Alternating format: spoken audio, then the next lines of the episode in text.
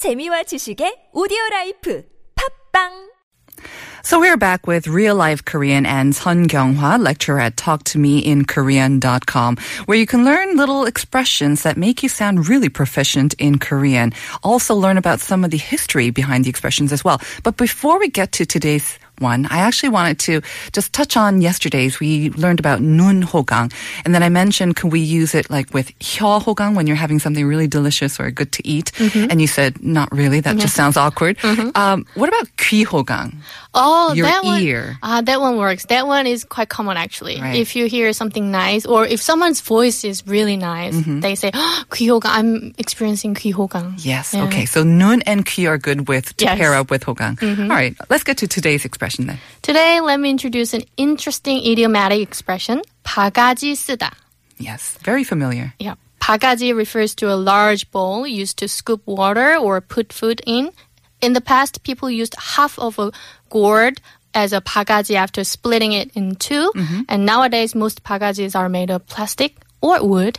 And 쓰다 here means to put on or to wear. So 바가지 쓰다 literally means to put on a large bowl. On your head. Yes. Yes. Which is why I never understood why this means what it means. Basically, to get swindled, right? I Mm. Uh-huh, never yes. understood that.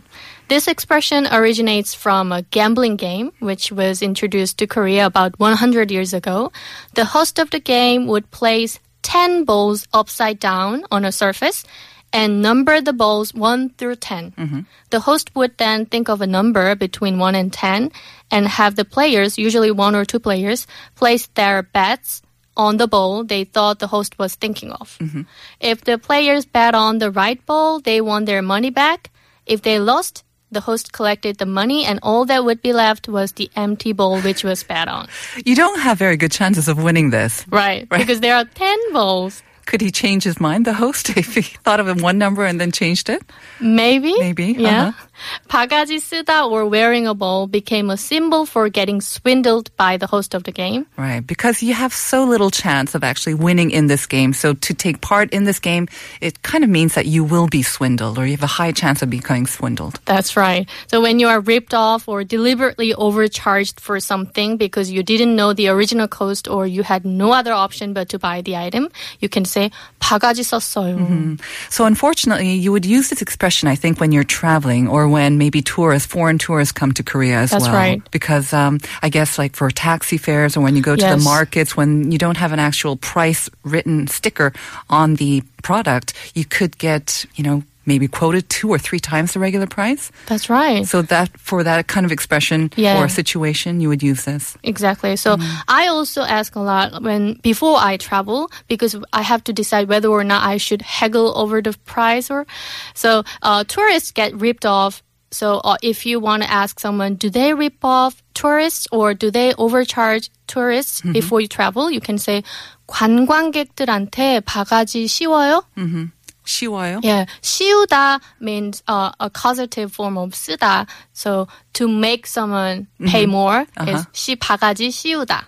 And if I think I was swindled, how would you say that? Oh. I'm- I'm- I was taken advantage of. You can say 바가지 쓴 것 같아요. Okay, so the su and the si- she. 씌우다. Yes, a little bit of a pronunciation difference there. Since Koreans often omit the subject of the sentence, so that's why it's confusing. It 바가지 쓴 것 같아요, 바가지 씌운 것 같아요, but who to whom? Mm-hmm. But yeah, in this case, usually you're talking about the person who got ripped off.